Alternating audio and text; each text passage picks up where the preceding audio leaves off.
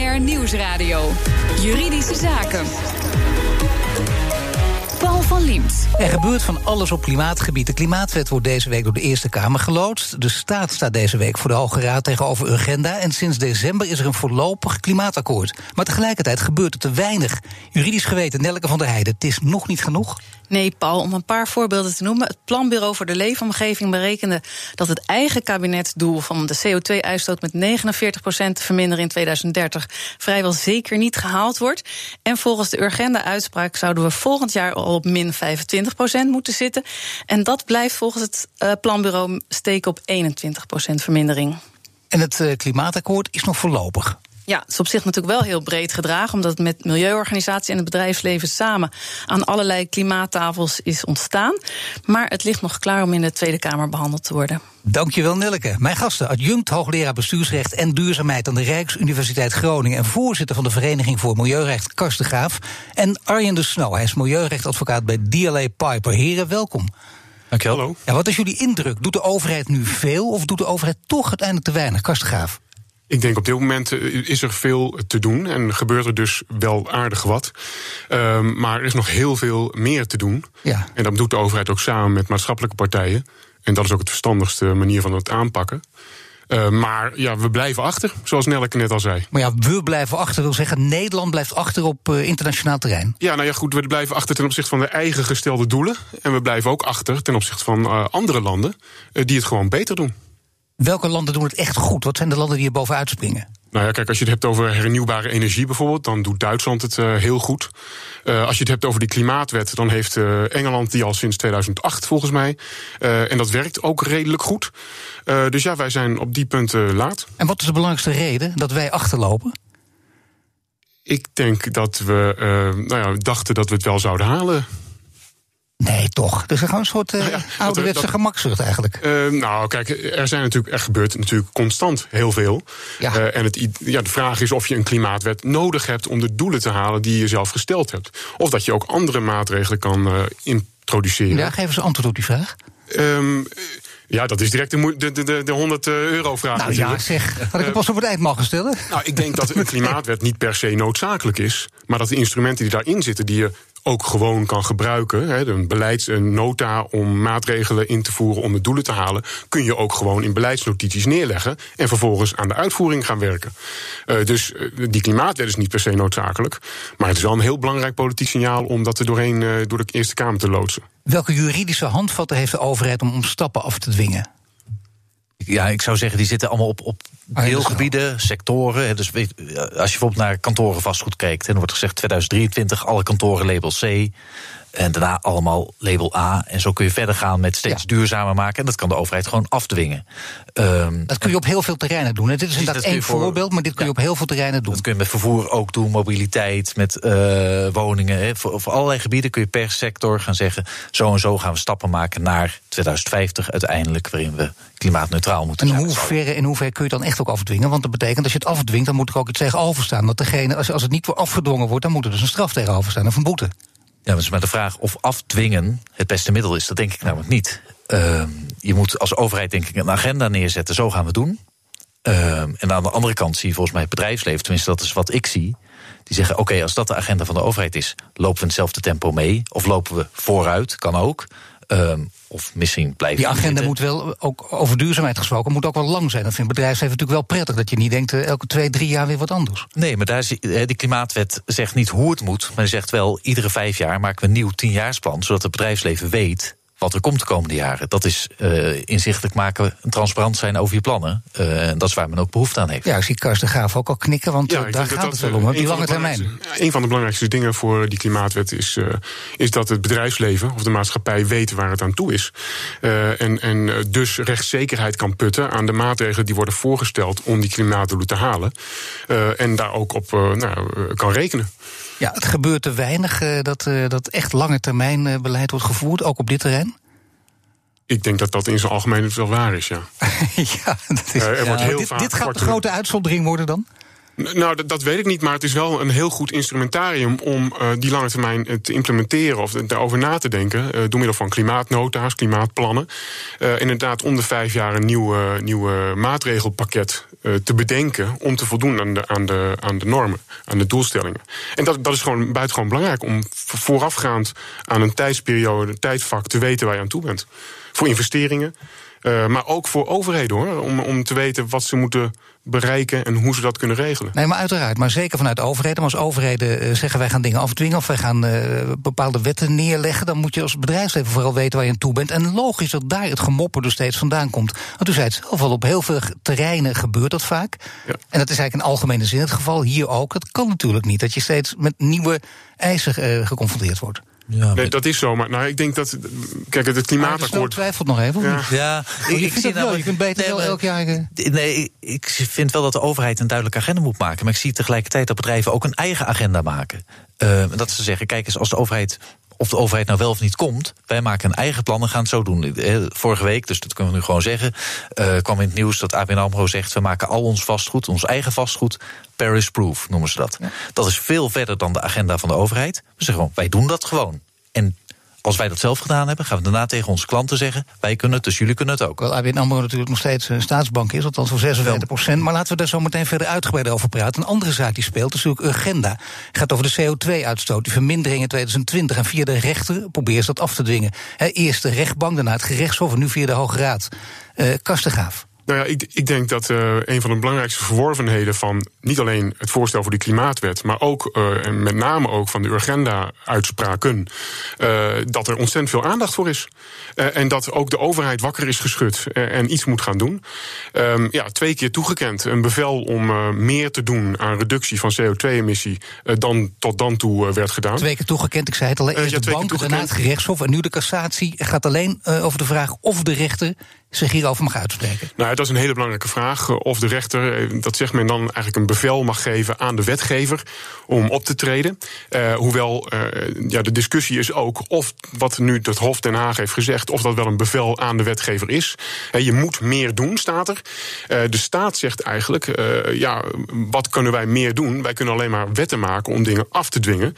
Kijk, als u zegt, ja, u kunt het ook met een klimaatakkoord, met, door middel van afspraken, dat is leuk en aardig. Maar ja, dat is is niet uh, afdwingbaar. Uh, en dan moeten we wel, zijn we afhankelijk van het bedrijfsleven die meedoet. En als het bedrijfsleven niet wil, dan kunnen wij dat ook niet uit, uitvoering geven aan, die, aan dat vonnis en aan het arrest. dus ja, wij zijn dan genoodzaakt om wetten te maken. Dat is de stelling van de staat. Hè? en dat mag u ons niet verordoneren, burgerlijk rechter. Ja, en dus nou? Ja, en dat, dat vind ik wel heel Advocaat, misschien even de rol van rechter op dit moment? Nou, de, de, rechter gaat denk ik best ver in, die, in het arrest. Dat is uh, interessant ook voor juristen, voor academici om over na te denken. Uh, internationaal vindt men het ook allemaal heel interessant. Nederland is het eerste land waar dat zo ver gaat. Ja. Aan de andere kant zie je dat uh, de eerste reactie van de minister na het Hof was... Uh, juridisch allemaal ingewikkeld, maar materieel, we voeren dit natuurlijk gewoon uit. We gaan het doen. Later kwam er allemaal een beetje slag om de arm bij. Ja. Uh, dus het, het zijn eigenlijk twee, twee uh, sporen tegelijk. Aan de ene kant een juridische discussie, uh, maar aan de andere kant de vraag: wat gaan we nou doen? Die 25% halen we niet, maar wat is nou de koers die we varen? en, en die ligt nog steeds wel gewoon op van we moeten uiteindelijk richting, richting Parijs, zeg maar. Tuurlijk, maar uh, uiteindelijk speelt dus ook de vraag: dit programma heet niet voor niet juridische zaken. Heel interessant. Is het wel of niet via de rechter af te dwingen? En je zegt al, internationaal wordt er meegekeken. Wat, wat zijn de gevolgen van de uitspraak uiteindelijk internationaal? Um, dat we als Nederland, uh, als we op klimaatgebied een voorbeeldrol willen hebben, dan hebben we het in ieder geval met deze zaak. Uh, dat is interessant. Ja. He, dus als ik met uh, collega's in het buitenland hierover praat, dan zeggen ze: ja, jullie hebben die zaak. Dat vinden we ja. interessant. En we hebben een vergelijkbare zaak nog in een veel eerder stadium, of die komt eraan. Um, en leg eens uit wat er nou is gebeurd. Waarom heeft dit zo kunnen uitpakken? Um, en het gaat om Europese mensenrechten. Daarop heeft het Hof het nu afgedaan. Ja, die gelden in heel Europa. Dus alle Europese landen kijken nu, hey, zou dit in ons land ook kunnen gebeuren? We spreken nu over internationaal en nationaal. We hebben het nog niet gehad over regionaal en lokaal. Kan daar ook wat gebeuren? Of gebeurt daar misschien wel meer, Kastegaaf? Nou ja, in het klimaatakkoord zelf is, uh, en daarvoor ook al uh, in afspraken tussen overheden, uh, is er al gedacht aan regionale energiestrategieën. Dat heeft natuurlijk heel veel met een energietransitie te maken, het behalen van de klimaatdoelen. En, en de regionale energiestrategieën, daar wordt nu over nagedacht hoe 30 regio's, geloof ik, in Nederland. Uh, hernieuwbare energie. Een plek moeten geven, ruimtelijk moeten inpassen in hun nou, grondgebied. en op welke manier ze graag ze gaan woonwijken van het gas gaan afhalen, warmte toch kunnen garanderen. Daar moet over nagedacht worden. Ik geloof dat de VNG al een beetje uitstel wil voor dat traject. dus het is ook wel lastig om dat te doen. maar er wordt nou, in gezamenlijkheid gewerkt naar het inpassen van hernieuwbare energie en warmtevisies. Als het gaat over de echte betrokkenheid van burgers, zie je heel vaak dat je op een bepaalde manier mede-aandeelhouder kan worden. Zie je daar ook al voorbeelden van, lokaal althans? Nou, ik, er zijn altijd twee dingen als het over lokaal gaat. En natuurlijk, uh, wij willen graag dat de effecten van die energieprojecten nou, als je het over windmolens hebt, dan, dan kan iedereen zich daarbij wat bij voorstellen. Maar ook het verzet tegen zonneparken neemt volgens mij al een beetje toe. Uh, dat is één punt natuurlijk. Er is gewoon uitzichtbederf of uh, slagschaduw, noem maar op. Kant, dat is de negatieve kant. Dat is de negatieve kant. Uh, maar wat men graag, men, he, de, wij als maatschappij graag wil, dat als je dan al lasten ondervindt van dat soort projecten, dat je ook misschien deel kan nemen in de lusten, hè, de, de winsten. Dus kun je participeren in dat soort lokale uh, hernieuwbare energie. Stel je bent dan mede-aandeelhouder en bijvoorbeeld van de zonneparken, van de windcentrale, dan speelt opeens uh, ja, de esthetiek veel minder een rol. Zeker als je winst gaat maken. Nou ja, die molen draait voor jou dan. Ja. Daarom. Het nou idee ja, is dat je draagvlak creëert. En inderdaad, bijvoorbeeld in Friesland zijn er dorpjes die. Het is een lelijke molen, maar hij levert wel wat op. Die hebben hun eigen windmolen. En ja, die zijn daar trots op. Dan is het opeens een, uh, ja, een, een item om trots op te zijn. ziet hij er niet uit, die molen. Ja. Dus, maar dat is heel positief. Ja. Maar het negatieve, tenminste als ik dat ook mag maar nadrukken... Ja, uh, is dat gemeenten dat nu ook heel graag willen voorschrijven. En dat, dat is lastiger, juridisch gezien. Uh, je kan van alles bedenken om de omgeving voor zo'n zonnepark of zo'n windpark uh, te verbeteren. Daarvoor worden fondsen bedacht waar de projectontwikkelaars in moeten storten. En dat wordt dan gebruikt om de omgevingskwaliteit te, te, te, vergroten of te verhogen. Maar nou ja, men probeert ook af te dwingen dat projectontwikkelaars nou ja, participatie garanderen van burgers. Straks geen zonnepanelen op je dak, dan kun je hypotheek vergeten. Hoe ver kunnen en willen banken gaan om duurzame maatregelen af te dwingen? BNR Nieuwsradio. BNR Juridische Zaken. Van de overheid lijkt het in elk geval niet snel genoeg te komen. Moet het dan van de financiële instellingen komen? ABN AMRO heeft aangekondigd te zorgen dat alle eigen panden in 2030 Palace-proof zijn, zoals het heet. En ze gaat ook maatregelen van haar klanten vragen. De gast Arjen de Snow, milieurechtadvocaat bij DLA Piper. En Karsten Graaf, adjunct hoogleraar bestuursrecht en duurzaamheid in Groningen. Ja, is dat de oplossing? Financiële instellingen die vergroening, om het even scherp te zeggen, die vergroening als voorwaarde voor financiering afdwingen. Arjen de Snauw, je had het al over ABN AMRO. Ja, dat, bij ABN AMRO zie je dat, maar ik kom net bij een andere grote bank vandaan. Uh, en daar speelt dezelfde vraag. Welke bank? Uh, de Oranje, de ING. Um, die Oranje, ik noem, ik noem, hem niet, maar het is ING. Nee, oké, okay, ja. ja. En... Uh, maar daar, daar, al die banken zitten met dezelfde vraag. Uh, als je de transitie wil maken, kost dat heel veel geld dat moet bij, voor een deel bij banken vandaan komen. En hoe kunnen we dat nou sturen? Wat kunnen we daarmee doen? Meestal toch op de klanten afwendelen. Dat was heel lang gewoon de truc. Nee, eh, andersom. Dus hoe kunnen we nou uh, klanten meenemen om groenere keuzes te maken. En wat er bijvoorbeeld nu al gebeurt, dat is inmiddels vrij normaal geworden. Als je vastgoed wil financieren en die zegt, uh, of kan laten zien het is duurzamer dan normaal, het heeft een bepaald label of een bepaald certificaat, dan krijg je een korting op je rente. Ja. Uh, dat is een hele goede prikkel om voor groener vastgoed te gaan. Nee, is inderdaad andersom. Je zou bijna zeggen dat zou je op andere terreinen misschien ook maar gaan doen. Maar mag het ook? Mag het ook op deze manier? Uh, dat mag. Uh, dat mag zeker. Uh, en, mag het van Arjen de Snel? Van nee, nee, wel, maar sowieso mag, mag het. Kijkt, begin dit jaar heeft de toezichthouder, de DNB, een rapport uitgebracht. waarin ze ook op deze vragen ingaan. En banken juist oproept om daar meer mee aan de slag te gaan. Is dat de maatschappelijke rol ook die banken dan kunnen spelen? Zeker. En dat zien ze zelf ook dat ze die rol moeten spelen. En dat zij uh, in het maatschappelijke veld uh, zo'n taak hebben ten opzichte van zowel zijn private burgers als klant als bedrijf als klant. en dat ze ook zo partijen een stap verder kunnen helpen. Zou je kunnen zeggen dat we praten er nu over, maar dat was over een jaar verder praten in 2020, dat, dat bijna alle banken, misschien wel alle grote banken in Nederland zich sowieso hierbij hebben aangesloten bij dit idee? voor zover ze dat nu al niet hebben gedaan, dat, ja, ben ik van overtuigd. Zeker. Ja. En dan zijn er meer, uh, echt, als we kijken naar het hele bedrijfsleven. Het bedrijfsleven zelf kan ook heel veel doen natuurlijk. Hè. Uh, wat doen ze op dit moment, Kastengaaf? Wat zijn echt de opvallende feiten? Nou, dat vind ik een heel uh, ingewikkelde vraag. kijk, ik heb wel wat contacten met de kolencentrale in de Eemshaven bijvoorbeeld. daar kom ik wel eens. Met studenten, erg leuk om te doen.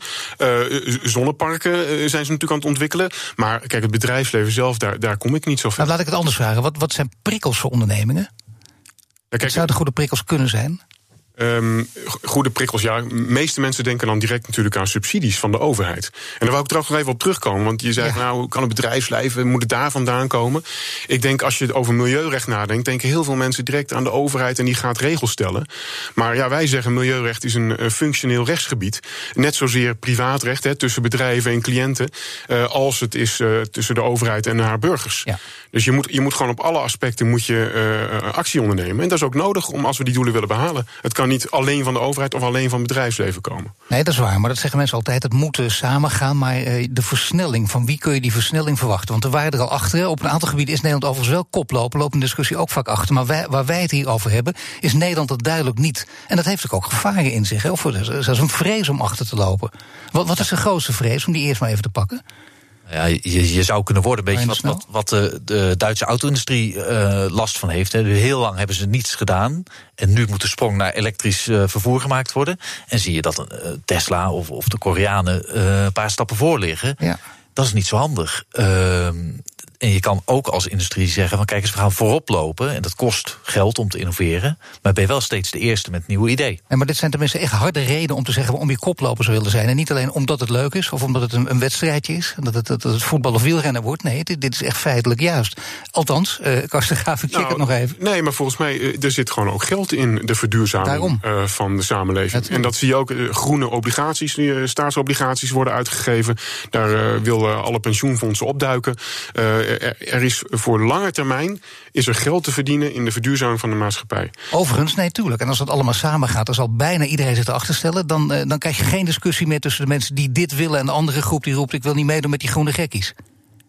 Ja, dat is de bedoeling natuurlijk. Nou ja, maar dat, dat is precies, is het dan niet belangrijk om. Ja, de, de, de weerstand, als de, de weerstand zit uh, misschien voor een deel bij mensen die, uh, hoe zeg je dat, klimaatontkenners zijn. Uh, dat moet je denk ik laten. Maar voor een groot deel bij mensen die zich afvragen of het eerlijk verdeeld wordt. Uh, en daar valt natuurlijk best een slag te maken. En als je kan laten zien van kijk eens, maar er is juist heel veel werk te doen. Als ik met de bouwsector hierover praat, die hebben geen zorg over wat voor eisen er komen. Die hebben zorg over wie gaan al die dingen uitvoeren dan. Wie, waar vinden we de installateurs, de technici die dit kunnen? En dat zijn dus allemaal banen die voor de stappen zijn al lang genomen. Die weten al lang dat het die kant op gaat en dat er dus geen weg terug is. Ja, maar die willen dat ook helemaal niet. Nee. Die, die willen duurzame panden maken, uh, willen zonnepanelen op taken leggen, maar zeggen waar zijn de installateurs die dat gaan doen? Ja, en dat geldt voor deze sector. Dat geldt denk ik nu wel voor meerdere sectoren. En bovendien als duidelijk is dat die bedrijfsmodellen echt ook blijken te werken. En zeker winst opleveren. Niet binnen 20 jaar, maar soms ook binnen twee of drie jaar. Ja, dat is denk ik het geval. En dan hadden we het ook nog over die nou, Als ik nog even mag interruperen. Kijk, uh, nou, liever niet. Nee, ja, ja sorry. Ja. ja, nee, nou ja, kijk, het, is natuurlijk hoe snel wil je er komen? Hè? En hoe snel kunnen we er komen? En als ja, de, de, de, de markt dat allemaal bepaalt, dan zijn er toch ook wel verschillende geledingen in de samenleving, milieuorganisaties, die zich natuurlijk net zoveel zorgen maken over de gelijke verdeling van de lasten, uh, maar toch iets sneller willen. Uh, en, en daar is ook alle reden voor. En dan hebben we het niet alleen over klimaat, maar ook over verlies van biodiversiteit uh, plastic soep. Uh, noem maar op alle problemen waar we in de wereld uh, mee te maken hebben. Ja, maar zelfs die discussie zal erover gaan. Wie moet dit allemaal betalen? Dat bleek Absoluut. ook. Hè, de klimaattafels, alles hadden, overal hadden ze aan gedacht, behalve daar. Zeker, die dus vraag, daar ging de discussie over. Ja. Nou ja, goed, er zijn hele slimme mensen die erover na moeten denken. Maar nou ja, zo, de overheid moet wel mee blijven doen. En ook nou ja, de, de markt strak aan, aan het handje nemen. Uh, en soms een stapje extra doen, denk ik. Ja, een stapje extra doen, is, is, is dat echt uh, precies? Of, of met zeven mijlslazen hele grote stappen, Arjen Snel? Het is en grote stappen, maar ook uh, met elkaar. Uh, met, met wie voer je nou het gesprek? Ik, ik heb in maart met een aantal partijen aan tafel gezeten van wat vinden we nou van de doorrekening van het klimaatakkoord toen hadden net verkiezingen gehad. Hoe Ja. kijken we naar? Toen was iemand van VNO en die zei heel eerlijk van ja, wat we misschien niet zo goed hebben gedaan sinds december tot maart, is uitleggen hoe we nou dit gaan verdelen. En dat zie je terug in de uitslag van de verkiezingen. Dus dat ge- gesprek moet je natuurlijk voeren. Je moet niet alleen praten met de partijen die zeg maar, vervuilend zijn en het eh, schoner moeten gaan doen. Maar je moet ook praten met partijen die het misschien al heel schoon doen. En wat die nog extra kunnen doen. Nee, je moet het, het debat echt in de breedte voeren. En niet wegzetten aan een paar tafels en daar laten. Dank voor deze laatste wijze les ook. Arjen de Snow, milieurechtadvocaat bij DLA Piper. En Karsten Graaf, adjunct hoogleraar bestuursrecht en duurzaamheid in Groningen. BNR Nieuwsradio. BNR Juridische Zaken. Nee hoor, het zou maar heel even duren en luisteraar Tjarda zou vrijwel niets van de opknapklus merken, zei de huurbaas. Maar de uitvoerder had daar heel andere ideeën over. Een verslag van Nelke van der Heijden. Tjarda, je bent een huurder en nou heeft je huurbaas aangekondigd dat je huis flink opgeknapt wordt. Dat klinkt ergens als goed nieuws. Ja, in eerste instantie wel. Maar eh, hij zei dat het maar eh, twee weken zou duren en dat ik nergens last van zou hebben. Maar de aannemer die kwam laatst langs en die zei dat het twee maanden zou duren. Oké, dat is flink wat langer dan aangekondigd. Maar je gaat er dus eigenlijk niks van merken. Nou, eigenlijk wel. Want ik heb eh, twee maanden lang continu allemaal bouwvakkers in mijn huis die om ons heen moeten werken. Ja, dus de duur is langer en de overlast is ook behoorlijk wat groter dan aangekondigd. Klinkt alsof je beter een alternatieve plek aangeboden zou kunnen krijgen. Ja, het liefst wel. Maar eh, de huurbaas die gaf aan dat er geen andere kamers of woningen zijn eh, op het moment. Dus dat ik maar moet blijven zitten in mijn appartement. Ja, dus dat wordt twee maanden ellende. Eh, ja, twee maanden op de blaren zitten, ja. En ik vind het vrij vervelend. Dus mijn vraag was, eh, kan ik niet een soort eh, compensatie... ten opzichte van huur of minder huur eh, betalen? Willem Vos van Vulpes Advocaten. Heeft Tjarda nou recht op compensatie of iets van huurvermindering? Dat hangt er een beetje vanaf. Normaal gesproken wordt een renovatie voorafgegaan door een voorstel van verhuurder. En daarin moet hij eigenlijk duidelijk uitleggen wat er gaat gebeuren, wanneer dat aanvangt, hoe lang dat duurt en of er eventueel plaats is voor compensatie. En of er recht is op compensatie, dat zal met name afhangen van de intensiteit van de werkzaamheden. Maar dat voorstel dat zou ze dus eigenlijk wel even zwart op wit moeten krijgen. Ja, want dan weet iedereen waar die aan toe is. En dan gebeuren er niet zulke zaken zoals nu het geval is. Van, oh, twee weken wordt toch even twee maanden. Een huurder moet namelijk ook weten waar hij aan toe is. Moet hij ervoor thuis blijven? Hoe intensief is het? Moet hij dingen afdekken?